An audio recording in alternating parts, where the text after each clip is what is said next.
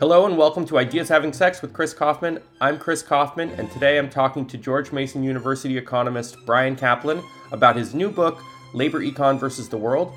Bryan and I talk about the causes of unemployment, we talk about the minimum wage and other labor market regulations, about the effect of education on labor market productivity, and about harmful biases in social scientific research, among other topics. It was an awesome conversation and a pleasure to talk to Bryan, and I hope you enjoy the interview. Bryan, welcome to the show. Fantastic to be here, Chris. Can you tell us a little bit about who you are and what you do and why it's important? I am Bryan Caplan. I'm a professor of economics at George Mason University, and I'm a New York Times bestselling author of the book Open Borders. I've written a bunch of other books uh, The Myth of Rational Voters, Selfish Reasons to Have More Kids, The Case Against Education. And today we're talking about my new book, which is called Labor Econ versus the World Essays on the World's Greatest Market. Now, as to why it's important, well, that I guess I will leave to your listeners to decide afterwards whether it's important. I found it to be quite counterproductive to tell people how important you are. But I'll say that I've managed to find myself into a dream job for life where I get paid to go and work on whatever I want to work on and talk about the ideas I care about. This book is also a pretty good lead into a lot of your other books. Uh, just going through it, obviously, it seems to me that your other books probably started as ideas and conversations mm-hmm. and blog posts and blossomed into full fledged academic books. Uh, you get to kind of see a lot of the background of some of your books mm-hmm. reading this one in a more digestible form and kind of sampling the different subjects you take on more uh, comprehensively in your books. Is that is that about right? Yeah, there's there's a lot to that. I mean, really, what happened is I've been blogging for EconLog for 17 years, and I've had some friends who were successful authors who said, "Hey, let's try. Oh, I'm going to try a self-publishing experiment on Amazon," and they told me it worked great. So I said, "Yeah, why don't I try something?" And I said, "Well, I got 17 years worth of blog posts. Why don't I go and find the very best ones, and then reorganize them by topic, so that people who are interested in one particular area of what I write about can just get a, a whole set of essays about that." And this is the first in a series of eight such books. Uh, that was going to be my next question. So you are planning on doing this with different broad topics. Mm-hmm. Can you give us a teaser on what one or two of the other ones sure. So the next one, which will probably be coming out in a month or two, is called "How Evil Are Politicians: Essays on Demagoguery." So this is one where I've written just a bunch of essays on bad things that politicians do, and in particular, the intellectually bad way that politicians act, where just what they say even if you agree with inclusions, it's just so unreasonable, so unfair, so contrary to all basic logic and regard for evidence. So I have a book on that. I've got another one called "Voters as Mad Scientists," essays on voter on I believe it's uh, essays on political rationality. I've got one called "Self Help is Like a Vaccine," um, and then let's see, I've the titles of the others let's see, what are some of the others? I've got one called, uh, let's see, you know, pro market and pro business. I've got one with, uh, yeah, so maybe maybe my favorite title is "You Have No Right to Your Culture." Essays. That's a good one. Edition. And actually, so there's one book which will have a totally new lead essay. So that book is called "Don't Be a Feminist: Essays on Genuine Justice." So that's one where I take a lot of the writings that I've done about what I call the social injustice movement. And then there's an essay I've just been wanting to write for a while, which was going to be called Don't Be a Feminist, a letter to my daughter. And I had the idea of why don't I go and make that the lead essay in this book? And so this is one where you know, my daughter's actually too young to read it, but I wanted it to be there the day she's ready. Well, are you planning on publishing them all in pretty short succession? Like you said, the next one's coming out in a month. So can we expect all of yeah. these to come out over the course of the next year or two? Yeah, so there's eight books. So my plan is basically two to three months between each book.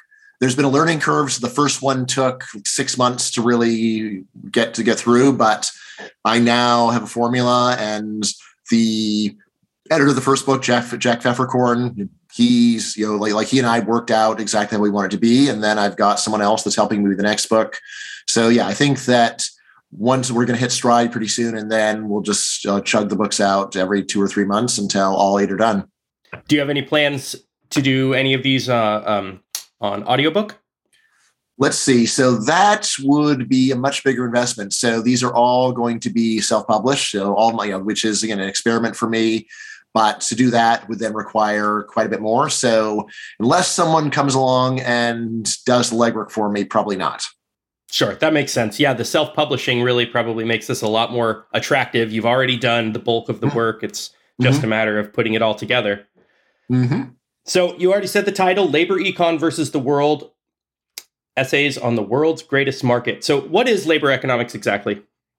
Labor economics is the application of economics to human labor, the allocation, or more generally, of human time.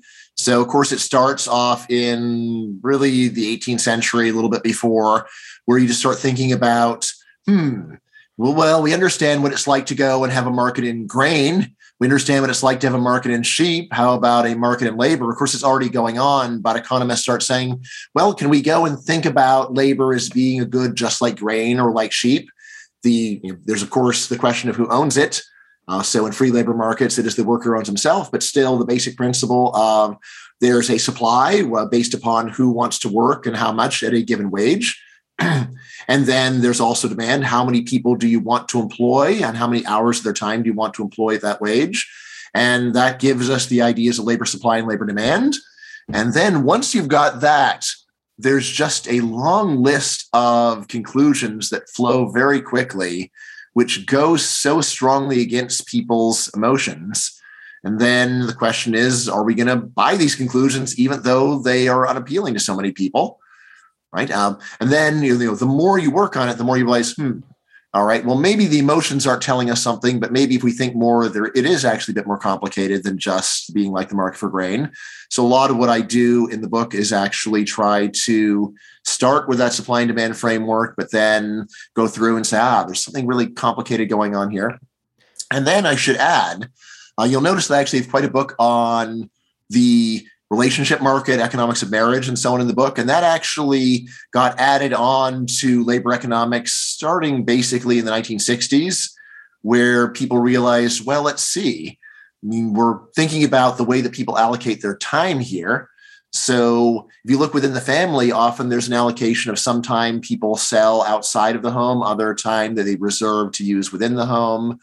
And similarly, there's ideas about how is the people search for jobs. And then you realize, hmm, well, now that we understand how people search for jobs, we can think about how they search for a relationship partner. In terms of empirical research, online dating has done wonders for this field because finally we've got real numbers about what's going on. And previously, lots of them. previously was so informal, there's barely any statistics on what's happening, but now there's lots of great papers where people just analyze what the hell's going on with online dating from an economic point of view. So besides the human interest that might be, you know, piqued with with labor and like human time, why why does it need like a, a separate subfield within econ? How wh- why is uh, labor economics fundamentally different than the economics of grain or land or capital? Great, great question. So I would say it would get its own subfield even if it wasn't different, just because it's such a huge market. So when you go and look at all the income that people on Earth earn, something like 60 or 70% of it comes from labor. So that by itself, I would say, would get its own field, even if the whole field just said, yes, this is exactly like every other field. There's nothing special about it. But there are of course, a long list of things that are special about labor. One of the big ones is just that it's very hard to know exactly what labor is until you've employed it. And even then, you may still wonder, hmm, okay, I've seen this person can do this and that, but can they do another thing? Whereas if it were, say, grade AAA steel, there wouldn't be any real mystery about what the, the product is capable of doing. But when you go and interview for a job and say, I'm going to hire this person, there's just a great deal of uncertainty about what's going to happen. So that's one big difference. Another big difference is actually just the human emotions matter so much on the job. Nobody cares what the steel feels about its situation. And indeed, even for a farm, people don't care very much. Well, what does the horse think about all this? But if you were employing someone, it, it actually really does matter. Like, is this person content with this job? Well, that determines whether or not it's going to be worth training this person because if they aren't happy, they're probably going to leave and then I'll waste the training. So, should I train this person? What should I train them in? Will their feelings be hurt if I tell them, gee, sorry, you're not going to be promoted because you're not actually good enough? So that's another thing that, that we get out of it. Um, and then, you know, obviously, there's also big changes in what labor can do over time. So the classic learning curve. Um, one of the main things that I do in my work and that you get a taste of in this book is I try to argue against the popular view that the main way that labor improves is through education. I say that most of the way labor improves is through learning on the job. So, in this way, when you hire a person, a lot of what's happening is that you are teaching them how to do the very thing you're paying them for. A slogan that I like is people like to think about education as job training. And I say education is more of a passport to the real training, which happens on the job. Of course, people do learn some useful skills in school, but I say a lot less than wishful thinking would have you believe. So you're saying that learning on the job is the main way that labor becomes more productive, as mm-hmm. opposed to maybe the view that uh, going to college or formal education yeah. increases the productivity of labor. But what about isn't isn't a more common view that labor becomes more productive just through increased and better machinery? Yes, well, that's also, of course, true, but that isn't very relevant for an individual worker. It's very relevant over the course of a century. So, yeah, why okay. one worker can do so much more than 100 years ago? Yeah, well, the machinery is really important or why a worker in another right, right, part right. of the world. Why, why a worker is so much better this year than last year. Usually that's because the worker changed, not because the technology they're working with has improved so much, especially, of course, in the early stage of your career when you show up on the job really not knowing anything often or having a bunch of counterproductive attitudes and, uh, and uh, that you may have picked up in college, such as not working very hard. And then after a year or two, then you get molded into a new shape and you acquire new skills and a, and a more fruitful perspective. And are just more tolerant of the negative aspects of work that maybe seem yes. unbearable yes. as a teenager. right. Well, uh, also also important to remember how horrible school is too. So, uh, yes. I mean, it was striking. So when you're a professor, you're around a lot of people who are very aware of the bad aspects of having a regular job, but are oblivious to how unpleasant school is for most people because professors are people who are usually great students and got pats patted on the head the whole time. But when you look around a classroom and just see the sheer boredom, right? Of course, this would never happen to me because I am such a fascinating professor. But, of course. Well, yes. I've seen some of your reviews. Yes. I believe that that's true. yeah, it's like if if a, a, bunch of industrial sociology was all conducted by you know industrialists and people who had de- devoted their life to that kind of thing, you might get a different perspective yeah. on what it's really like. And I don't know. That's kind of the situation with. I'll, probably research in general. I mean, how much of research is biased because researchers as a class Mm-hmm. share certain biases and yeah. certain perspectives. They all love yeah, school I mean, especially especially for social science and humanities, where it you really are part of what you were studying. I don't think that there's much of a bias in physics, for example. But sure. yeah, but in in you know, anything in social sciences, anything in humanities, you are getting a generally quite specific perspective on the world, and you can learn a lot by trying to actually talk to people and read people with a different point of view. I mean, of course, the people whose voices are basically silent are those who just don't write anything. Just you know, most people. You know, it's it's unusual for someone to write a disquisition on why school is a waste of time, right? Uh, so the kind of person that just doesn't like school doesn't write a disquisition. They just get out of school as soon as possible and live their lives and put it behind them. Yeah, the closest thing to that is probably someone like Joe Rogan or stand-up comedians or, or ordinary yeah. people that yeah. are kind of talking uh, the way lay people talk mm-hmm. for lay people. Yeah, I mean, I, am a huge fan of stand-up comedy, and I do think that if I could just listen to a random social scientist or a random comedian to learn about the world, I'd rather listen to the comedian. so another thing you you talk a lot about in the book is, uh, especially in the first part, wage rigidity. Is that something that's also unique to like to labor economics as a field, and does that phenomenon apply very much to other types of prices in other markets? Not unique, but it's most severe in the labor market, almost certainly. So here's the thing when we see that there's a period of unemployment, there's an obvious question, which is well, if we had produced more grain than we were able to sell, we would just cut the price until all the grain sold. A problem solved. But when there's unemployment, we don't generally see that wages come crashing down to solve the unemployment problem in a day, a week, or a month. Often it takes years uh, of elevated unemployment before the problem resolves itself. So I talk about two things that are going on. So one is that governments generally do try to prevent wages from falling. Minimum wage is a really obvious one, but there's a lot of other regulations where government is least pressuring employers to not cut wages and to encourage wages to be pushed ever higher. But another part of it is that even without that government regulation, we see that people's feelings get hurt when wages come down. And especially when it's the official money amount that you get paid. So people seem to be much less hurt when inflation erodes their wages than when you actually say, "Hey, sorry, we're cutting your pay from thirty-eight thousand to thirty to thirty-seven thousand five hundred dollars this year because of weak demand." Right? That seems to actually bother a lot of people. Uh, there's a great book called "Why Wages Don't Fall" by Truman Bewley, where he actually went and interviewed hundreds of businesses and asked them, "So, why don't you cut wages when there's high unemployment?" And yeah, the main answer is people really resent it, and I have to work with these people, right? Because you know, like here's here's the real puzzle: when you see that you've got a you know, when you've got bad business conditions, you know, why is it that you keep paying the same wage normally and then lay some workers off rather than saying I'm just going to cut wages until the number of workers that I don't want quit? Right. So, so why another way of doing it? I understand the the point you made about government making it difficult for wages to fall sometimes, but if there was if this were a different market, if this were like garbage collection and there was this persistent problem where garbage men just didn't pick up uh, garbage that had you know diapers in it, soiled diapers or something like mm-hmm. that, and you could interview a bunch of garbage men about how unpleasant it is. Why wouldn't the market just you know reflect that in the price by rewarding managers who are uniquely uh, good at that kind of thing or just didn't care or, or whatever? Why is why is this such a mm-hmm. unsolvable problem apart from like government issues?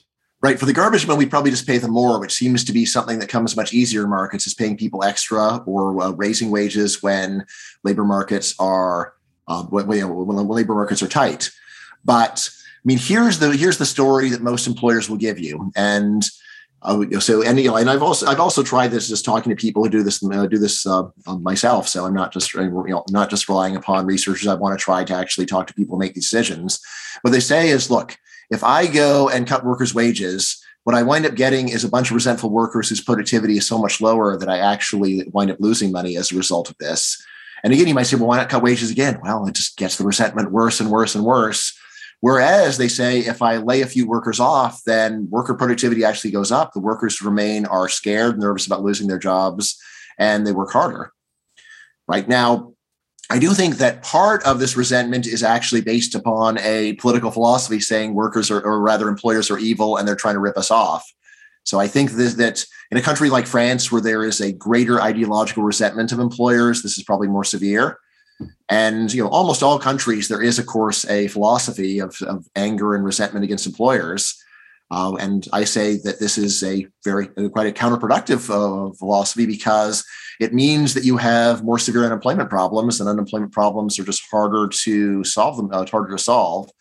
But at the same time, I will also say that seems like this is not just ideological; it also is a deep part of human psychology that normal human beings think in terms of nominal wages. And when you cut it, at least a lot of people get quite resentful. A story, I don't think it's in the book, but it's one that stuck with me. So I, you know, I was an undergraduate at UC Berkeley, and I heard tell that I was actually there one year when the when the university did cut nominal salaries. So anyway, I heard that there were some prominent economic theorists who were very angry about it and were complaining quite loudly in the coffee room. And my inside source said a few years earlier, when inflation was super high and their and their actual true real wage had fallen a lot more, they were not nearly as angry as this year where their nominal pay was cut. So even people who are professional economic theorists who officially don't even believe that there are these psychological influences, when you listen to them, it's like, huh, you seem human. seem human. Intuitively, that sounds very right to me. In my experience as an employee, also as a supervisor and how unpleasant it is to i mean reprimand people or mm-hmm. chastise mm-hmm. people at all but you know if you have to if you have to you know tell someone they've done a bad job or take something good away from them at work even if it's not lowering their wages then you mm-hmm. you yeah take away are, their parking spots yeah you are stuck with them all of a sudden being a grumpy employee and they mm-hmm. can get back at you in in ways yes there you know there's all kinds of little vendettas that go on in the workplace that mm-hmm. can't be tracked easily or So that that that makes sense to me for sure. Right, and especially if you were to go and have an overall pay cut, then you have great mystery. Well, who's actually the one that's reducing productivity? And there's no I in team, and so when you see that your team's productivity has fallen, this doesn't instantly tell you who did it. So it's another thing for employers to keep in mind when wage cuts seem like a good idea. No, and a lot of, I mean, the most common thing that I can recall, just for instance, I, I worked a long time in the in the service sector, and and I never saw people have their wages cut, but people would have their shifts cut. Mm-hmm. Uh, you might find that you're no longer assigned to the busy Saturday night shifts, or mm-hmm. you know you're treated like a little kid. And if you know if someone wants you to cover a nice shift, the manager's going to say, no, no, you got to get someone else there. So it's more targeted, like you're saying. It's not like a mm-hmm. general mm-hmm. cut of everybody. Uh, what can The Simpsons teach us about labor economics? yeah, I have a particular short essay in there. This is the Simpsons episode where there's a circus horse that gets abandoned, and the police say that you know, I think the police asking, does anyone want to adopt this horse? And and then nobody does. Okay, well, we're taking him to the glue factory. And then the, the Simpsons kids like, no, that's terrible. Don't do that to the poor horse. And then I believe Officer Wiggum says, you know, look, you know, I just want this horse to either have a good home or, or, or, or when actually dog food factory, not glue factory. You know, I just, you know, I just want this horse to you know, either have a good home or be food. Right. So basically either he has to have this really great, great outcome or he, the, the worst possible outcome. I say a lot of labor market regulation really has the same attitude where it's like, look, I either want someone to have a really great job or be unemployed. Um, so, you know, just, just to back up, in one of the most popular labor market regulations in the world is the minimum wage, right? And it basically just says, look, everyone should be should receive at least a wage that we consider to be suitable, acceptable, right? So maybe it's fifteen dollars an hour, whatever it is, right? And then there's the obvious question, and then you know, like anyone who opposes this, natural reaction is you hate workers, you're terrible. There's a question, well, well, gee, so if I hate workers because I'm against a $15 minimum wage, well, how about a $20 minimum wage? How about a $30? How about a hundred? How about a million? Right. And and there's a point normally where common sense kicks in. It's like, well, if it was like a hundred dollars an hour, then probably this would lead people to hire fewer people. Right. It's like, yeah, that makes sense. So maybe the person who really cares about workers isn't the person who favors a hundred dollar minimum, a hundred dollar an hour minimum wage. Maybe it's not 90 Maybe the person who, who opposes the $15 an hour minimum wage is also not an enemy of the worker. Maybe he's rather someone who is aware of this disemployment effect, which, when you think about it, is almost impossible to deny. It was, I don't know if it was you or somebody else who mm-hmm. pointed out that when you're applying for a job and they ask you how much money you want, every person intuitively understands yes. how it's shooting yourself in the foot to write something too high because yes it's going to have a disappointment a disemployment effect on you. Yeah, that, that was me actually. I believe I'm the original, the real, the, the person who came up with this point. Yeah, it's very common on a job application to have salary requirements, and people don't put a million dollars a year because they realize if they ask for too much, that hurts their prospects. So sometimes people have said, well, look, the reason why people have a problem with labor economics is it's so counterintuitive. And I say, no, no, it's not counterintuitive. It's emotionally unappealing, which is different. It's super intuitive, but it's bitter. It's bitter. Right. And you know, a lot of what I try to do in the book is to teach it with humor to, to take the sting out of it and say, look, all right, look, we know we'd all like to be told that we're worth a million dollars a year, but it's just not true. And if we pretend that people are worth a lot more in the market than they really are, it isn't going to mean that they get a great life. It is going to mean that they're probably going to have trouble getting a job. Um, so, and yeah, but anyway, so this is true of the minimum wage, but the same basically goes for a whole lot of other uh, labor market regulations, like everyone has to get health insurance. Well, that doesn't really mean that everybody gets it. It means that either you get a job with health insurance or you don't have a job at all, right? Or everybody has to get family leave. Well, it doesn't mean everybody gets a job with family leave. It means that either you get the good job or you don't have a job at all. Um, now, one thing that uh, you know that a lot of economists will say is, all right, well, there's a trade-off here. Um, you know, true, uh, but I'm a lot more influenced by psychology than most economists. So, over in psychology, one of the standard results is that people's happiness depends very much on just having a useful job and not actually that much on their income. So, I say that when people say, well, on the one hand, we help workers by raising their wages, on the other hand, there's some small disemployment effect, big deal. I say no, it is a big deal because disemploying people creates immense misery. And, uh, you know, and like over in psychology, when the people do study human happiness, they find there's this, this large harm to human happiness purely from unemployment, irrespective of pay. So someone could have all their pay made up to them, and yet they still just feel useless and this meaninglessness of it all because they don't have a job. Uh, I'll say that during COVID, I actually got a strong dose of this. I'm still actually paid at my full wage, but when I have no place to go, I don't see my coworkers anymore. I don't see students anymore. Then to me, it basically felt like unemployment. You know, unemployment without any cut in pay, but still, it's like well, what do I do now? I'm just alone by myself working on a computer. This doesn't seem like much of a life to me anymore. It just seems like I'm just superfluous to the world now. And it seems like, especially on the on the low end, that in addition to unhappiness and you know the psychological effects you're talking about, does it push people into you know less savory, mm-hmm. you know, lifestyles? Uh, you know, to ghettoize people or push especially you know young teen males into oh yes uh, illegal very, alternatives yes. yeah very plausibly so in my book i talk quite a bit more about the apprenticeship or vocational education side of this but you know the, you know, the, the, the general point makes a lot of sense too but you know so right now you've got a lot of teens that are in compulsory education high school they hate it they really just can't stand being in school, especially young males. And and so what and you know they're they're really being trained for no particular job. So if you're just showing up and not doing the work, you're really not acquiring much in the way of skills.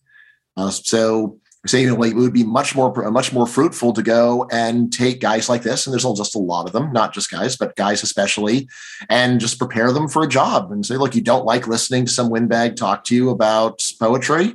Fine let's go and teach you how to go and repair cars or teach you to be a carpenter or teach you something or teach you, you know, how to be a waiter or, or what have you.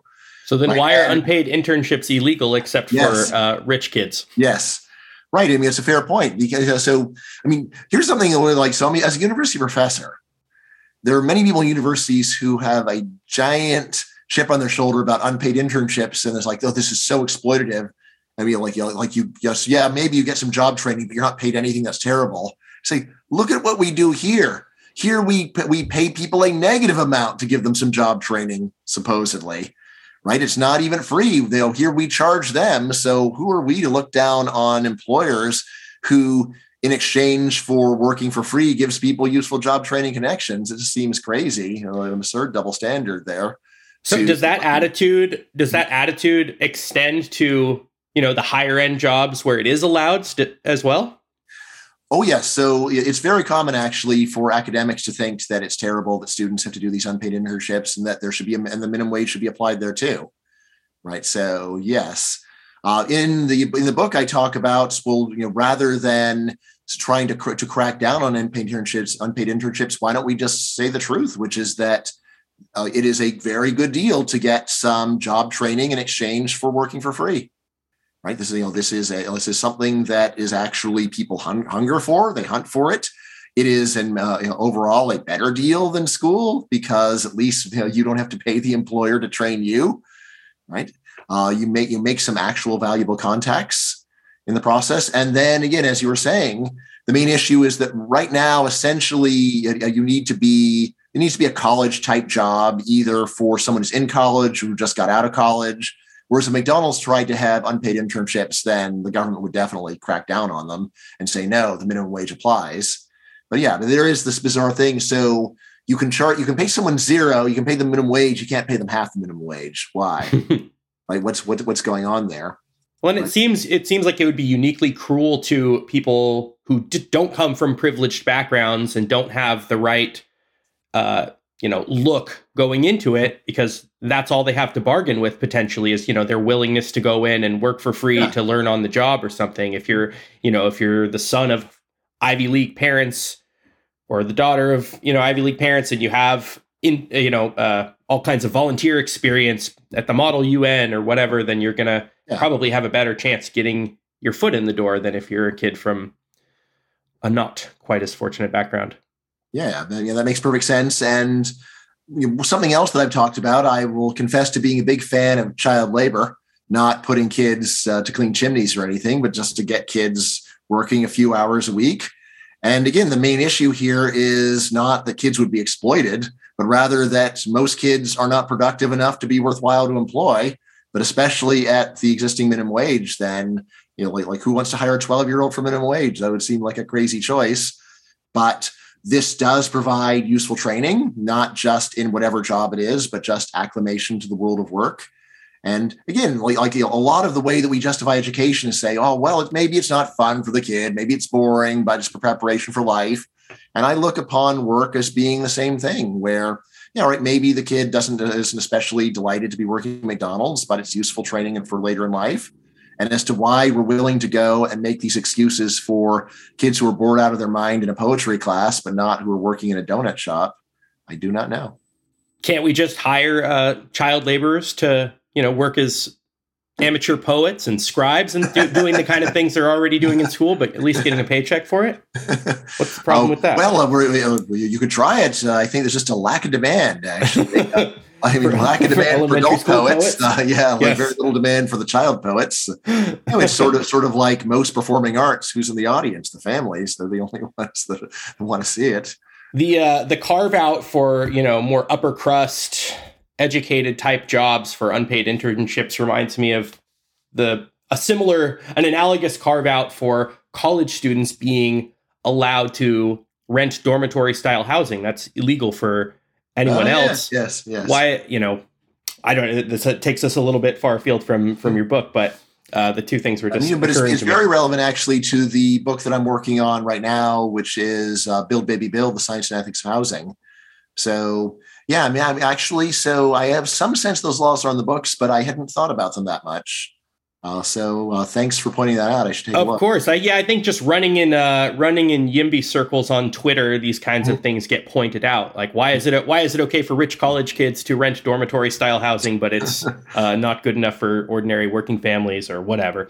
I mean, of course, if you look at the prices for college dorms, you might say, I don't see the appeal. Where's the cost savings? But sure. Yes, I believe that this could be done on the regular market. You would see uh, quite better deals. Yeah, if it wasn't if it wasn't coupled with uh, all the educational amenities.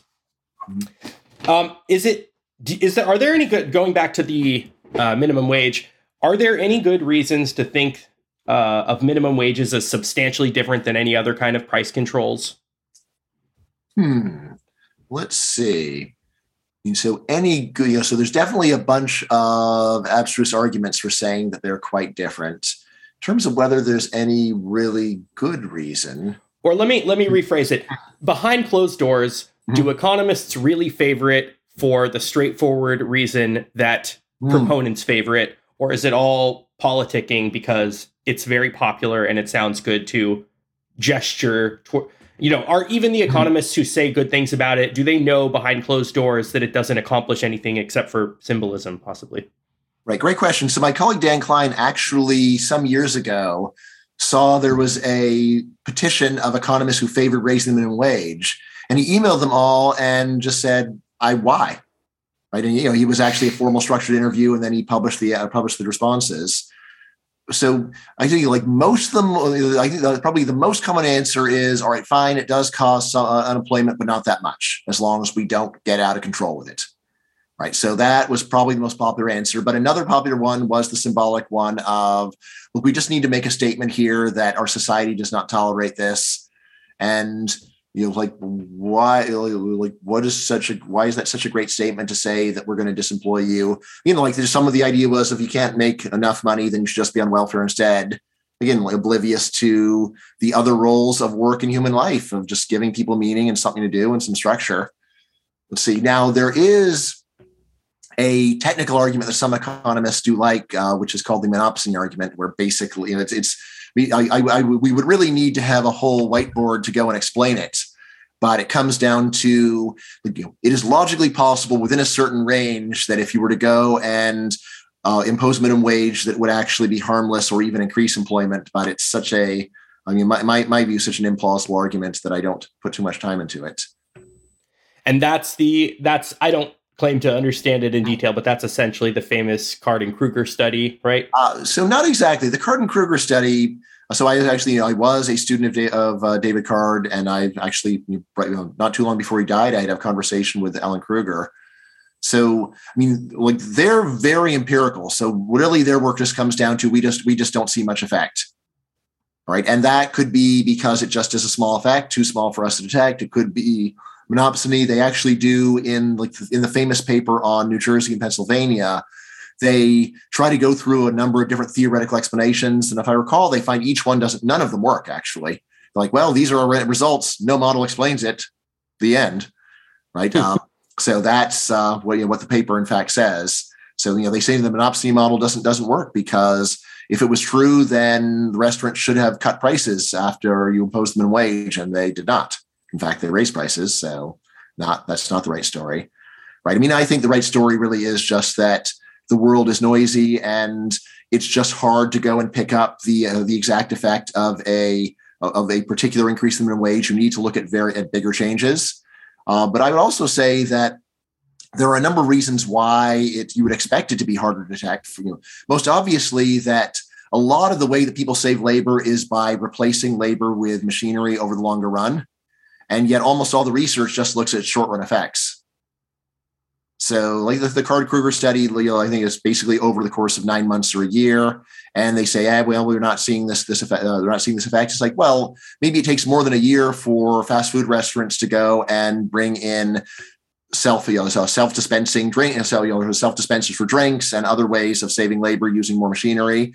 Uh, you can definitely go to poorer countries and see that in poor countries they use labor for things that we would not use labor for here right? So, and of course, the wages are lower, so it does make sense for them to use humans rather than machines.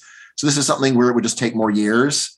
And I think if you were to go and talk to economists who work on this, like, well, if we wait for a 10 year effect, then it's just going to be so hard to really say for sure. And we want to get a paper out of it now. But again, that is the reasonable thing is look, you, you should expect the minimum wage, the damage to happen over a longer term period generally. Uh, another argument that's been made by my friend Jonathan Meer is that normally uh, employers actually know the minimum wage is, minimum wage is coming. So it would make sense for them to just start allowing workers to have attrition and not replace them as the deadline kicks in. And then an argument that I've made is that it's quite suspicious when you look at minimum wage legislation that it almost always includes a phase in. It's basically unheard of for minimum wage to say effective today, the minimum wage is now $3 higher. Instead, it will usually say starting March 31st of next year, we raised by 65 cents. And then nine months later, by another 80 cents. And then a year after that, by another dollar. And this is where you're like, hmm, why did you write it that way exactly? It seems like if you just believe the minimum wage had no disemployment effect, you would want it to kick in instantly. And yet it's almost never written that way, which I think actually is a sign of a guilty conscience on the part of people writing it. And I think they actually it's a tacit admission believe, that yeah, in their hearts they believe there's disemployment effect. Yeah. But and first of all, you know, like you know, it's like, well, it won't happen as long as we phase it in. It's like, hmm, why wouldn't it do why wouldn't people just respond all the more so since they have plenty of time to plan around it? I think a better story is they deliberately want to fuzz the effect they want to blur things so that you don't have a smoking gun anymore. And they can sit around saying, I don't see any proof. I don't see any proof that it did anything. Uh, anything could, uh, that could be anything. Who knows? I don't know if there's any good works on it, but is, isn't it the case that it was pretty nakedly that when minimum wages were first mm. becoming popular, it was pre- they were pretty nakedly sold as a way to you know protect uh, higher skilled workers from lower skilled competition. That it was you mm. know it well, I think especially a, a way of uh, pricing for, for, out low skilled yeah, labor, especially for protecting adult male workers from female mm-hmm. and child competition. I think that and was foreign probably that, too, that, right? That, that, that, was that was that was pretty upfront. And yeah, then there were there were also various scientific racists of their era, so called, saying, well, this is a way that we can preserve the living standard of the white race uh, that kind of thing. So, and doesn't I mean I, I don't want to put those words in his mm-hmm. mouth, but doesn't uh, Ron Unz make a, a uh, analogous argument about yeah, immigration Ron, today? Ron Ron Unz, yes, a very smart guy. Um, I debated him on immigration, which is another part of labor econ versus the world. And uh, here's the striking thing: he had a piece saying, "Here's what we ought to do: we ought to raise the minimum wage by a lot here in California, and when we do this." This will you know, uh, selectively disemploy lower skilled workers who are very likely to be illegal workers. right? And he went now here is one where he instead of the normal thing of denying the disemployment effect, he affirmed it and said, yes, the disemployed, the unemployment will be borne by the people we want to be unemployed. And when they are unemployed, they'll stop coming here and will stay in Mexico where they belong. So, I mean, I had to give it to him. It was a intellectually solid argument. And actually, when I was writing about it, I said if he wanted to be even more diabolical, he would have said this. Any illegal immigrant who rats on his employer for paying him less than minimum wage gets instant citizenship. That is and, and, yes, and it's like, well, this means that employers will be super uh, careful to avoid ever hiring anyone illegally because there is such an incentive for them to rat on them, right? And as a result, you basically would hardly have to give the free citizenship to anybody, and instead, it would cause people to not hire illegal immigrants, and then there'd be no point in coming. This is a good transition here, but before I get to the next question, I heard a rumor that you're a lunatic who supports open borders. Is that true? I'll say I'm a sane person who supports open borders. Okay, okay, go on. yes, I do. So uh, my last book was called "Open Borders: The Science and Ethics of Immigration." And uh, yes, so it is very common to accuse others publicly of supporting open borders. Hillary Clinton supports open borders, or Obama supports open borders. And yet, if you actually look at what they say and do, you'll see this is total slander and libel. And there's no sign that they favor anything remotely like that. Uh, I do favor open borders. Uh, so I have again a whole book on it. But then in uh, Labor Econ versus the World, I have a bunch of essays uh, looking at different aspects of open borders, and you know, and like you know, a lot of them are like shorter think pieces about different aspects of it. But again, these the slogan is "Let anyone take a job anywhere." Like if there is a willing employer and a willing worker, why should government get in the way and say, you know, your papers, please? or else you can't have the job. Um, so uh, that's the uh, the heart of the position. It's it's also common not just to uh, publicly accuse people of supporting open borders even when they don't. It seems really common to accuse our legal system of currently being an open borders regime. Uh, what do you yes. think about that? Yeah, so that's absurd. And you know, whether whether you think open borders is a good idea or bad idea, um, so and here's how we know well, you can just look at the amount of money that people pay human smugglers to get them into the US.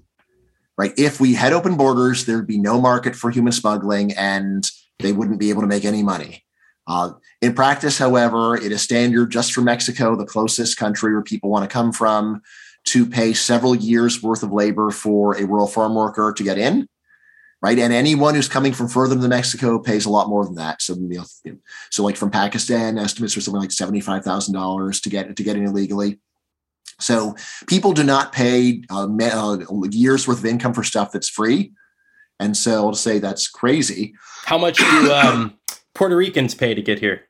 Ah, of course, Puerto Ricans are can legally come here, and so yeah, for them it's just the price of a plane ticket right? They don't pay human smugglers to, to get to uh, get into the continental U.S. They just get a plane ticket and they come for a couple hundred bucks and they're here and, and problem solved. But no, but you know, people from elsewhere in the world cannot do that. and again, you can just see by how much they pay to get here that the border is the enforcement is actually quite draconian. You know, the main issue people have is, well, if it's so draconian, how can there be so many people here illegally? And there I have a piece called, I believe, some unpleasant immigration arithmetic, where I say, look, the question is how many would come if you could come for the price of a bus ticket? Right. And then it's like, oh, yeah, probably maybe like hundreds of millions. So, yeah. So then when we go and see we have 11 million here compared to hundreds of millions that would come if it were actually free, and you realize, wow, we actually have extremely closed borders and the enforcement is actually very strict and harsh. It's probably hard if you're already an opponent of immigration or quote illegal immigration it's probably hard to, you know, think of something that you oppose as having draconian enforcement. Yeah. If you were talking to conservatives and talking about, I don't know, gun control or something like that, they they might be able to call whatever mm-hmm. enforcement there is draconian, but I'm sure uh, someone on the left would not use such a term. Mm-hmm. So I don't know. It might just be a psych a psychological block. No, no, no amount of enforcement is going to be considered draconian when you're just yes. stopping people from illegally invading the country from their perspective. Yeah. So what I what I say is, look, you can think about this as a continuum. Uh, you could say that law, the law actually makes no difference, and we have just as much immigration as we would have if there was no law at all. And then at the other end, we could have absolute zero happening. And I say, just place us on this continuum, right? And I say, look, if you just have any reasonable answer to the question, how many would be here if we didn't, have, if anyone could come legally, then I think it's clear that we have and you know, and so maybe like you know, at most five percent of the people that want to be here or, or want to come are already here. So like by that measure, our borders are ninety five percent closed, and again, probably more like ninety eight or ninety nine percent closed is the reality. Yeah, and it's totally it's totally compatible to say that the enforcement is severe and mm-hmm. we have very far from closed borders, and at the same time, governments are incompetent at most everything they do. So there is similarly draconian, you know, restrictions against drug use, uh, mm-hmm. and there's far from the government is far from successful at stamping out the use of drugs or the sale of drugs. I, have never quite understood that, but I, I, like the way you talk about it and the way you, yeah. the way you approach it by uh, looking at smuggling price as an indication. Yeah, yeah. I mean, so I mean, like you can definitely do the same thing for drugs and say, all right, so what's the free market price? What's the current price? All right. And, you know, some economists have, you know, so like economist Steve Levitt and uh, I believe Jeff Miron have actually argued. So, what would the price of these drugs be in a free market if anyone could just produce it for anyone who wanted it? And yeah, I think you'll see that prohibition is probably multiplying prices manyfold. I would say, you know, like, like, you if you're saying like is government good at doing what it's doing, I say, well, they have a lot of resources. So it might be that they're very bad per dollar, and yet they throw so much money at it that they actually do make a huge difference. So definitely for immigration and for drugs, I think they actually do uh, very successfully greatly change the price compared to what it would be without enforcement. I mean, I just think that the laws are bad, but that's different from saying that the laws don't work in the sense they don't change anything. Sure. Yeah, or that that you know they change a lot, but it's a it's mm-hmm when you're trying to change human nature and stop millions of people from doing something they want to do, obviously you're not going to be 100% successful unless you're a tiny island who gives the death penalty to drug dealers. Right. I mean, you know, like, like, there's an old saying, it's much easier to destroy than to create. And I think this really does destroy government. Governments have been very good at destroying a lot of stuff. So it looks like you've got a picture of San Francisco behind you. The government of San Francisco has been great at preventing the uh, peninsula from being covered with skyscrapers. Yes, like, it has. So you could say you say they've effectively destroyed uh, like, like, hundreds of skyscrapers, or just or really just strangled them in the cradle before they could actually even get off the ground. You know, it, it seems, given those prices, that if people could just legally build what they wanted on their own land, you would be you would look like Manhattan, or actually maybe even more dense than Manhattan. You might look, you know, it would be you know, like yeah, I think Hong Kong is denser than Manhattan. I'm not 100 percent on that. So you know, you like you know, just go, just being able to uh, to stop people and uh, and destroy things is just much easier. So like even the government of India, which is notoriously incompetent, and yet they do have very strict rules on building tall buildings, and they successfully enforce them. Can we jump over to part? You have a whole section in your book called "Education Without Romance." Uh, I really mm-hmm. like that title. Before you talk about your perspective, what is the romantic view of education? And what do you have against romance? Romantic view of education says that people go in, you know, ignorant but curious, and they emerge knowledgeable and satisfied. Say that's a pretty good description of it. And along the way, it's so they're having a great time, like just savoring the sweet flavor of ideas and enlightenment. Right. So I say that's the uh, and on top of all that, when you emerge, you've been trained to do whatever your life's ambition is. It's, combine all the good things. So you're enlightened, you're productive, you're well trained, you had a great time along the way, and you owe it all to your alma mater. That is education with romance. And it's probably a, a glorious institution and practice that you can never have too much of. Oh, yes, yes. The more, the merrier. I mean, essentially, education with romance is the propaganda that you get over your PA system from your principal. I don't know if you had one, but we had in my high school we had Dr. Filatico, who did you go to the greatest high school ever?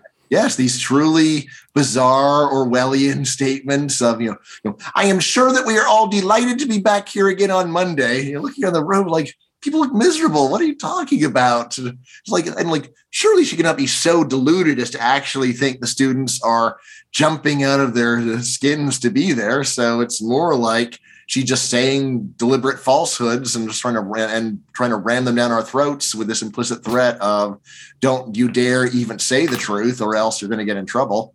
Everyone must live the lie i have told you. So what's the cold hard what are the cold hard facts? The unromantic version. Hmm.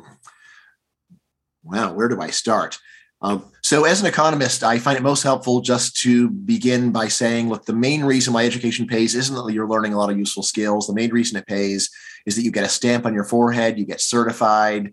Economists call the signaling. I have an entire book on this called The Case Against Education, where I try to argue people with all my might and means to say, look, it just it is just crazy to say that the reason why education improves your career prospects is primarily that you learn useful stuff because most of what you learn in school is just not useful on the job. Just no freaking way could that be. Uh, on average, of course, there are exceptions. So that's one big part. So it says that it is not actually this way of transforming unproductive youth into productive adults. Rather, it is basically an obstacle course that people are have to run through and some do well and they get the prizes in life and others don't do so well and their prizes are unlikely to be given to them as a result. But you know individually of course you might say all right fine i'm still on the obstacle course i still have to do my best. But from a social point of view this means that trying to just uh, make the like, like to make the obstacle course bigger and add more and more obstacles and then give people even bigger rewards to run over more obstacles is just a crazy approach because it's one like like our goal should be to get people ranked early and then get them into the job market rather than prolonging this trial period right and also so, is just to see like could we figure out a way of combining work with this trial period to get something that at least is not so totally wasteful so wasteful levels of spending aside mm-hmm. you do think it is a helpful service mm-hmm. to you know help people signal via education Right. But the, the main caveat is that we could have a lot less on average. We could finish much earlier and still you could have done it by middle school. Yes, yeah, which which is what we actually used to have. So you know, after World War II, only about 25% of American adults would have had a high school diploma. In those days, high school diploma was impressive. You could go and take it and say, I should be able to be a manager. I'm qualified. I finished high school. Now people would think that was crazy. So that's one big part of the romance that must be rejected and say, look, it's not really primarily about preparing you for your future. It is about getting you the right stamps on your forehead. And the more stamps people have, the more stamps you need to compete. And so there's that. Um, the, another part you of the romance, credential inflation. Yeah, credential inflation, exactly. Right, which we really can see in the data seems to have. If you just look at what kind of education you needed to get a job in the old days if you go and compare jobs that have barely changed, still we can see that the amount of education need to be considered employable has gone up a lot. Something like three years uh, on a typical job since World War II. So yeah, like at the end of World War II, high school degree is plenty for a secretary. Now, new secretaries would generally have a college degree in something or other, right? So like, why is it so great to go and just keep prolonging this period of dependency rather than try to get people just to cut cut to the chase and learn where they're really going to learn, which is on the job. You know, like I said, I mean, we think of education as being job training, but really it's a passport to the real training, which happens on the job. Now, a lot of people have probably the most popular critics criticism of my work here is to say, yeah, well, Bryan is a knuckle dragging Neanderthal economist who thinks only in terms of money and jobs and is blind to the wonderful soul enhancing enlightening aspects of education. That was my next comment. Yeah. Right. And, and to these critics, a lot of these critics will say Bryan never even mentions this. And I say, look, I've got a whole chapter on it. I might be wrong, but don't say I didn't talk about it. Like I can understand giving a book a negative review without reading it. We all do that, but without reading the table of contents. I've on. heard people crit- make that criticism of you, and it and it yeah. baffles me too because you you you don't just address it; you spend a long time addressing yeah. it. Well, it's towards the end of the book. You can't expect someone to finish a book, right? That's, that's for, true. That's a good point. Books. That's for that's for nerds. Um, but anyway, so what I actually do in the book is I say, let's look at the facts. It's not enough to say that we are trying to cause enlightenment, trying to inspire, therefore we do. You got to look and see are people in fact enlightened? Are people in fact inspired? So what I do in the book is I get as many different measures of these things as I can and just say, look, there's almost no sign this is happening. Most people are super bored in school. It does not inspire a love of any of the intellectual or cultural topics that you were trying to inspire. So, you know, go through the list. So, like a lot of schools push classical music. Almost no one likes classical music. I, uh, and I say, look, I do. I do. I, I'm someone who really enjoys it. But to say that we have successfully fostered a love of classical music in school is absurd because people don't love it. Like, I think you do a really good job yeah. addressing that argument, but you are really up against it's a it's a Sisyphean task because the people who the people who are most likely to make that objection seem like the least likely to be moved by a data driven case for whether or not enlightenment and high you know mm-hmm. higher culture is is taking place. Like you you make these points about you know Shakespeare and and someone's going to come back with well, you know, higher culture isn't just about Shakespeare, Bryan. And obviously, your point is not that it's all about Shakespeare or Mozart or whatever. Yeah. But if you, you know, yeah. the bur- some of the burden of proof should be on the people claiming that this is indeed happening, and they've seems like they've failed it utterly. Yeah. So, in particular, what I say is look, I'm not saying that the current canon of the ideas and culture that we try to force feed to students is perfect. What I'm saying is the stuff that we try to force feed the most, we still don't see much sign that it works which it just shows that force feeding probably is just not a very good way of spreading this, this appreciation. Uh, also, I make the argument that you know when I was a kid, a lot of people would say, "Look, you know, like you know, if we if, if we if kids don't learn about Shakespeare and classical music in school, then only the rich will ever be able to get an appreciation of it. This way, it's for everybody." And then what we've seen is we've got the internet. And the internet makes the appreciation and the exploration of ideas and culture free for all who have a computer or a phone or whatever. And yet, if we go and just look at the actual viewership, we can now see aha, the problem was not supply, it was demand. The problem was not that we weren't giving people enough access to Shakespeare or philosophy or classical music. The problem is that when it's totally free, people want to listen to Nicki, Nicki Minaj and they don't want to listen to Wagner. And of course, that's exaggerated. There are some people listen to Wagner, so I love Wagner, but still, it is so ineffective to try to go and make people appreciate high culture uh, via school because it just doesn't stick. People just like basically they're conscripts. They do the bare minimum to get through, and then they give it up because they never wanted to do it, and you didn't persuade them. There's always this hope the teacher has of sure you don't like it at first, but once you spend some time with it, then the greatness of it will infuse your soul, and then you'll thank me afterwards.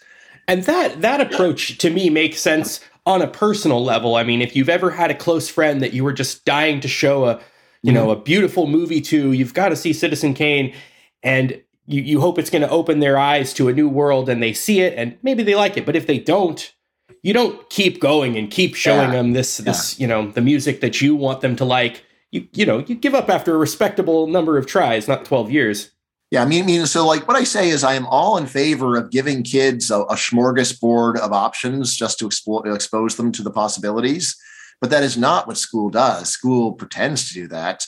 But what school actually does is pick a short list of topics that almost no one is interested in and then ram them down your throats for at least 13 years so, like, almost no one likes poetry. We know this to be true. Almost everybody uh, finds it boring and uh, and would not spend their own time on it voluntarily. And yet, we spend 13 years trying to make kids like it, right? And say, look, why, like, like, yeah, so like, expose them to it and like, give them a few hours. Saying, not for you. All right, let's move on to something else totally reasonable to say, fine, we'll come back and give you a few more hours in a couple more years. I've done that with my kids. Like, oh, so you don't like this movie right now? All right, let's let them All right, fine, fine. We're, we're done. Um, a couple years later, you won't even remember. I'll show it to you again. Maybe you'll be older. Maybe you'll like it then. And so that's that. That is fine. And again, if schools actually were to go and just expose people to a wide range of things, I would say, wow, that's that, that sounds pretty cool. And yeah, I mean, it's reason if they say, look, if one out of a hundred works out, great. So yeah, that makes sense if, if you spend an hour on each of those hundred things.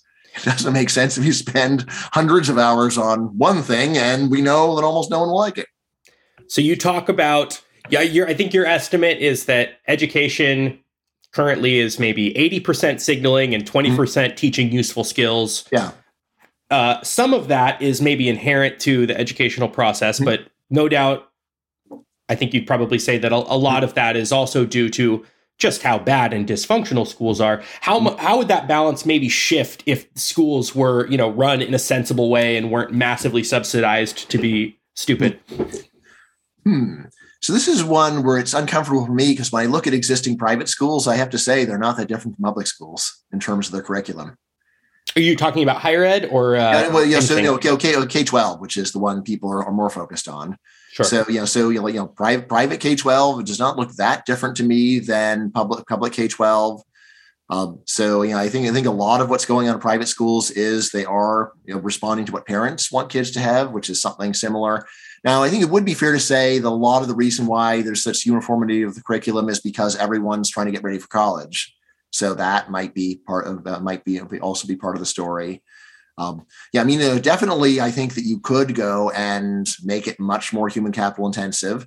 So I, you know, I've, I've during COVID, I homeschooled all four of my kids, and before COVID, I was homeschooling my older sons, and now they're in actually in college, but my younger son, I'm still homeschooling right? And yeah so like a lot of what i say there is look there's some things that i'm going to make you do even if you don't want to because they're super useful. Again math first and foremost we're always doing math even if you don't like it so like, like you're a kid you, you don't know like if you don't learn it now you'll probably never learn it and then you will be unable to do a wide range of jobs that you might be interested in. But then for other things i try to actually find something something they want to do. So it's like well let's have you read things you want to read. Like why not? Right you know so like, like why should you have to read something you're not interested in? Maybe I'll, I'll try to give them some guidance but if you know, my guidance doesn't work for them and all right well you don't like the same things that i like that's i've never understood that. Reading is such a useful skill that's one of you know maybe one of this it's one of the skills that you acknowledge as being okay here's a useful thing that people actually do largely learn in school um, w- why force kids to read things they don't want to read like if you could mm-hmm. get them reading trash that's so much better than so yeah. many people who read nothing, you know? Yeah, yeah of course. Um, okay, I'm I'm aware that I'm keeping you a little over time, so I'm gonna I just want to get one one question in about uh, the success sequence. I, I found this really ah. interesting. So, what's the success sequence, and why is why does it matter? Right. So, there's a number of researchers who've worked on this, um, but uh, and so like I'm only a messenger, but I will say that this immediately resonated with me. So, uh, there's an idea saying, hmm, is it possible that there's a pretty simple formula for avoiding poverty in America? And that the formula is basically the same one that almost all parents, teachers, and society tells you to do, which comes down to step one, finish high school. Step one, finish high school. Step two, get a full uh, get a full time job, and and step three, get married before you have kids. Right, and so anyway, it seems like when you, when you intuitively, it's like, hmm, First of all, it seems like if you do those things, probably you would avoid poverty in the United States. And second of all, it doesn't sound that hard, actually. And third of all, people are telling you to do it. So it's not like the combination to a locker where it's like, oh, well, now I know the combination. Now I can do it. I wish I'd known that before. So, anyway, um, the researchers have worked on this have indeed found that uh, this is highly effective. And yeah, if I, if I if I remember the number from the book, basically by the time you're in your late 20s, if you follow this success sequence, or you're on track. You know, on track would basically mean that if you're uh, if you uh, aren't married yet, you don't have kids yet. Uh, then yeah, does that third step? 20s, you, you, uh, sorry. Does that third step include having kids, or is it? No, no, you don't actually have to have kids to follow the success. Just don't have uh, kids before uh, you get married. Yeah, yes, get married before having kids, if any.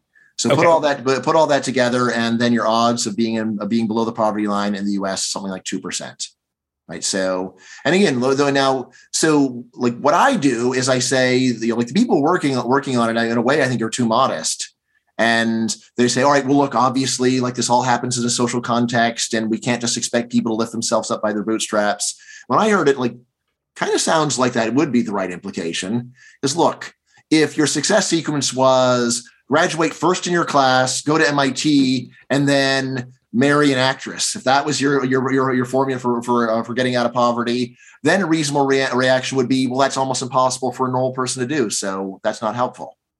The success sequence is persuasive precisely because when you hear it, you realize you don't have to be smart to do it. You don't have to be special or super. You don't need to be a star. It just requires basic horse sense to go and follow this stuff. And uh, you know, and, and like you know, especially like as as I as I already said, like you know, finishing high school in the U.S. is quite easy. Just you basically show up, put in a basic effort, and you will finish. Uh, except during severe recessions, getting a job in the U.S. is again very easy, not just according to some egghead economists, but when you go and survey the poor themselves, the normal, you know, we ask them, so is it hard to get a job? Normally, say, no, it's not hard to get a job. Uh, the main issue that the poor seem to have in America is keeping jobs, not getting jobs. So it's not that they can't find a job; it's that like they just feel disgruntled, or they argue with the boss, or they're mean to customers, and then they wind up getting fired. And again, these are things where like older people will say, well, to stop doing that stuff, and grow up, grow up. Look, this is a job. It's not about you. You're being paid money in order to be part of a team. And you just need to swallow your pride and get with the program and accept that the way that you advance is by becoming valuable. That is your that is your ticket to a better life is becoming a valuable member of the team, not being a defiant squeaky wheel. Right. And then finally, of course, this last step of don't have kids until you're married and when you hear it, it's super obvious. Uh, the main critics of the success sequence have said, oh, no, no, no, that's not the real issue. Basically, working full time is the only thing that matters. Look, here's the obvious fact. If you are, if you have kids and you're not married, it's really hard to work full time. Really hard. Right. Especially when the kids are young. So just to say that work is the only thing that matters is just bizarre. It's like saying, look, it doesn't matter whether you light your house on fire. What matters is whether the house doesn't burn. It's like, well, there's a very close connection between these two things. So, like, why are you acting like there's some uh, some big distinction? And then I would also say that in the latest work on the success sequence, they actually do confirm that each of these three steps is independently important. Well, again, probably working full time is the biggest one, but again, that's closely connected to these other steps. So you you opened up with this caveat that you were just the messenger uh, mm-hmm. indicating that this there's something controversial about this. Now, uh, it sounds super obvious and mundane. Why why would this not be a popular talking point? Uh, yes. So I do have an essay in Labor Econ versus the World where I track down all the main people who are angry about this, the, the success sequence and have criticized it. And I quote their main criticisms. Uh, I think about like six or seven critics basically they got nothing. they've, they've got they've got a they, you know they got a poker hand full of nothing, and so they're making a lot of us squawking about uh, uh you know so you know, basically things like oh well this ignores the role of society. It's like how does it role ignore the role of society? It's just saying look these are some things that you can do, and if you do them, you'll almost certainly won't be poor, and it would be you would be well advised to do them. Yeah, my and, thought about why it's, yeah. Hmm? it's maybe not a popular point is related to what you said earlier. Like if if the success sequence was being first in your class and MIT and marrying Cindy Crawford and all that, okay, you you you know shrug your shoulders and say, I guess no one gets to be successful. Um, but because it's so easy, it forces you into a position intuitively to have to say, well, tough luck or you know to have a little bit of a harsh attitude yeah. um, mm-hmm. the attitude you might have towards someone you know real in your life who was screwing up by not doing really obvious things that might help them and people don't want to have that attitude or it's a mean sounding attitude. Right yeah, so I mean, you know, philosophically, of course, there's a lot of people, you know, not just Democrats, a lot of Republicans too, also feel uncomfortable with this attitude. You know, the same, you know, same way there's many Republicans saying, I do too. Yeah, yeah, you know, you know saying, look, like it, it's you know, trade with China that went and caused the opioid epidemic in America. It's like, did the Chinese importers go to the go to their towns and inject them while in their sleep? Like, what are you talking about? like you, so there's so like there's so like like you lose your job in a factory and then you should go and become a heroin addict. What do you like? That's, that's absurd. Obviously, and, you know, and, and if you and if you had a close relative who gave you this reasoning, quote unquote, you would just furrow your brow and just say that makes that is a ridiculous thing to say. Like I I, I don't even know where to start. Like like like no, uh, stop, you know, you know, stop trying to blame people in another country and broad economic conditions for your irresponsible behavior. Straighten up and fly right, right? And you know, like maybe the first time I'll give you some help, but yeah, if you keep doing this stuff, then no, like I'm not going to keep helping you. Um, you know, one thing that's very striking to me is that if you give people individual hypotheticals, like suppose you have a no good brother who you know constantly drinks and loses jobs and he beats his girlfriend, and every time that he's got no place to go, he shows up in, uh, at your doorstep and says, "To help me out, I'm really in trouble." Right. So, what would you think about someone who finally got sick of it and just said, "No, I'm done cleaning up your messes"? that they were setting healthy boundaries. Yes. And what I found is almost, you know, like you consider the person who says no to be evil or cruel, and almost no one will. Almost everyone, when you put it that way, will say, All right, I see the point, And all right, maybe this no good brother is going to be homeless on the streets, but I don't see why the well behaved brother should have to be cleaning up these messes for the rest of his life. Right. And you might say he's a, uh, if he's a saint, maybe he'll keep taking him in, but you're not going to condemn him as a villain when he says, I've had enough. And that's for your own brother. So if someone says, look, politically, we can't just say that when someone is poor through irresponsible behavior that we're not going to go and help them. It's like, well, hmm, I mean, this is a total stranger. I mean, it seems like like if you're if you're not going to condemn someone for failing to help a close relative, then why would you condemn them for want, not wanting to help a total stranger? Right. And again, I think this is just a disconnect that people have between their normal moral sense that they that they actually practice in daily life with a high level philosophy of everyone is their brother's keepers and we must practice unlimited infinite forgiveness. And like I just have like so like like some of the other books are more philosophical, but you know, I have the view that you know, that you know, ordinary moral sense is a lot more reliable than grand theory. So the ordinary moral sense of look, like like you screwed up too many times, and I'm closing my door on you, and tough luck. You know, and and and like I'm not a bad guy for saying that I don't want to clean up your messes anymore. I think that is a much more reasonable view than the infinite forgiveness view that a lot of people suddenly start pushing in politics. So, by my count, you have upwards of uh, 10 upcoming books you're working on right now. Yeah. Um, I, I know you're working on Build Baby Build. I know you're working on Poverty Who to Blame. Mm-hmm. You mentioned seven or eight more yes, books. Seven more books of my best blog posts. Yep. And then I wanted to ask specifically about uh, a maybe book that you're working on, or you you mm-hmm. dropped a little teaser yeah. on your blog about a, a generic defense of laissez-faire, and I know you were you were mm-hmm. fishing for some titles. Yeah. Is can you say anything about that, or is that is it still too soon to tell? Yeah, you know, I, I, I'd be happy to talk about it. So the first title that came to my mind is you know, Steel Man. Steel Man, which usually is a phrase people use for making other people's arguments better, but I wanted to use it to say, look, I think I've got a really strong argument here that's I, that I very carefully put the pieces of the armor together. So it's going to be really hard to actually get through this argument. Do you have a subtitle in mind? Um, see, so I think I had a few, but uh, you know, like, like but you know, like, like it, it really is going to be you know, my defense of free markets. Uh, you know, this book has of course been written many times, but uh, I feel like we've actually learned a lot in the, in the last 40 or 50 years since Milton Friedman wrote Capitalism, Freedom, and Free to Choose. And I just want to go and put a lot of that, you know, that, that we understand between two covers in a way that's accessible. I think you're the person to do it. Yeah. So, you know, like a, a lot of what I want to say here is, let's see.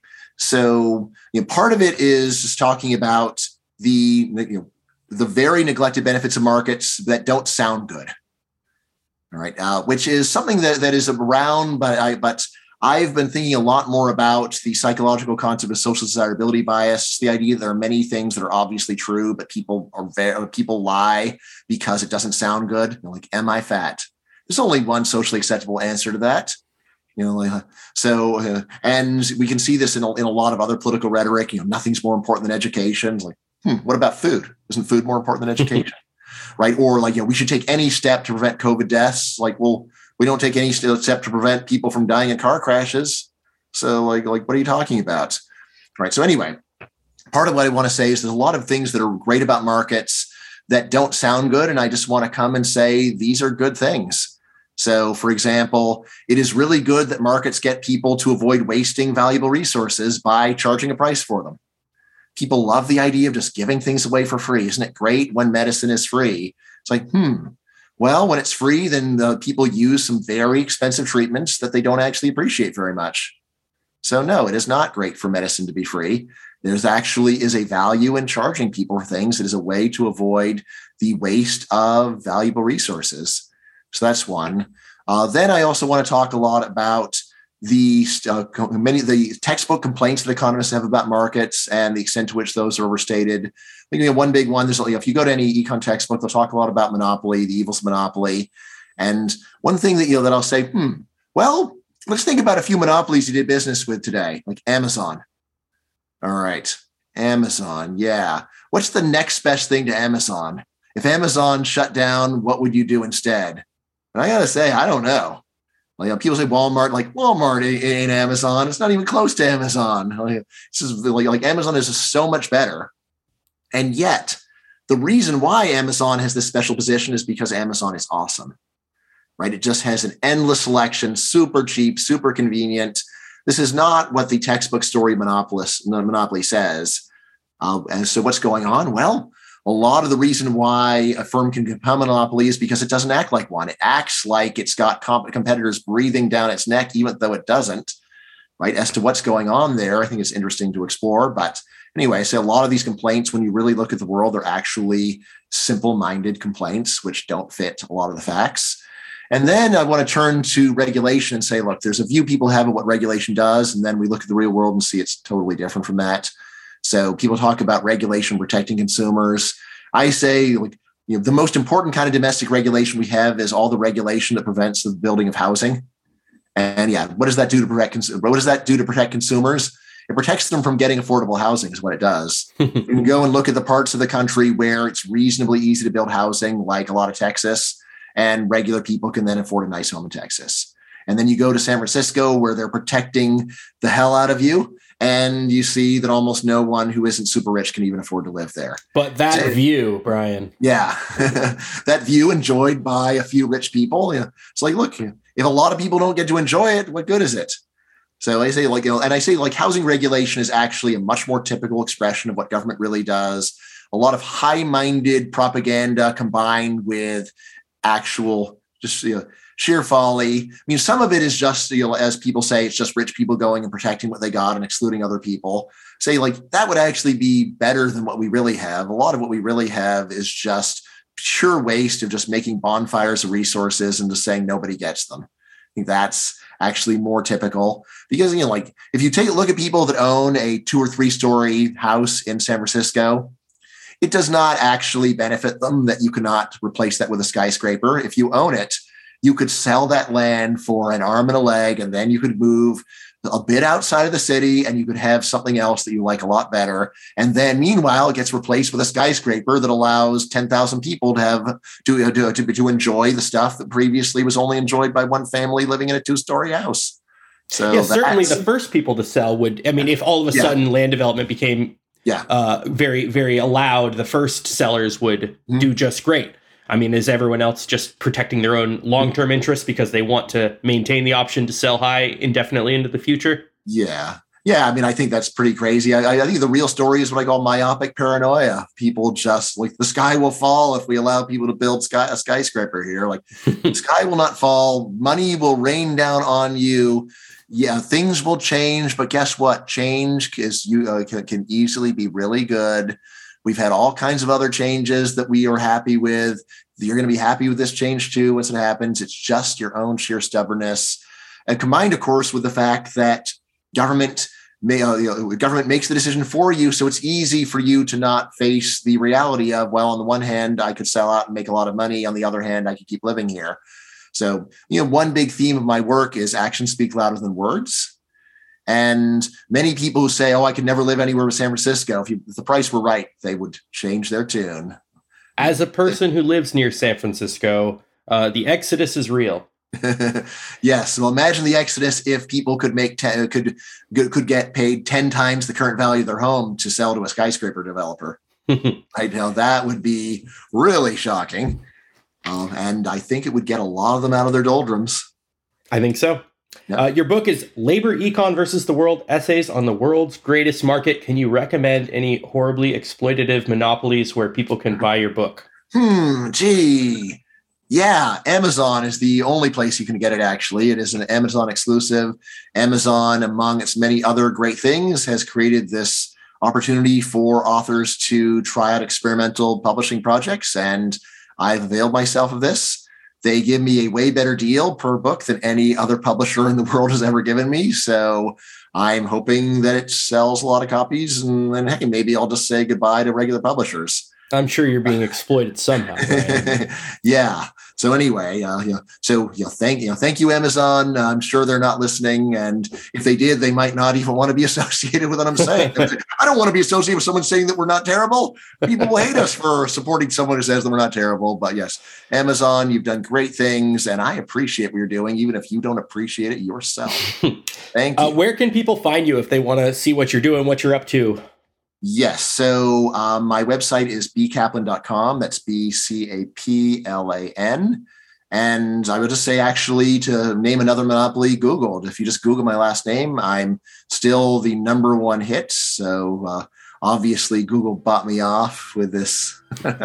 so, number one hit for Caplan with a C. So, that's probably the easiest way to go. Uh, all right. Thanks, Bryan. Thank you so much for talking to us. It's been a pleasure. All right. Uh, this is fantastic, Chris. I think you've got a great future in podcasting. You got a great style, great questions. Thanks a lot.